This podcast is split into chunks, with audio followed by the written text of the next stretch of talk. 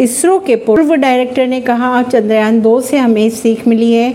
भरोसा है, इस बार सफलता ज़रूर मिलेगी। इसरो के पूर्व डायरेक्टर के सिवन ने चंद्रयान थ्री मिशन को लेकर कहा है कि पिछली बार लैंडिंग की प्रक्रिया के बाद हमने डेटा का अध्ययन किया था। चंद्रयान दो से हमने जो सीखा है, उसके आधार पर हम अधिक मजबूती के साथ आगे बढ़े उन्होंने ये भी कहा कि मुझे भरोसा है कि इस बार सफलता ज़रूर मिलेगी। नई दिल्ली से।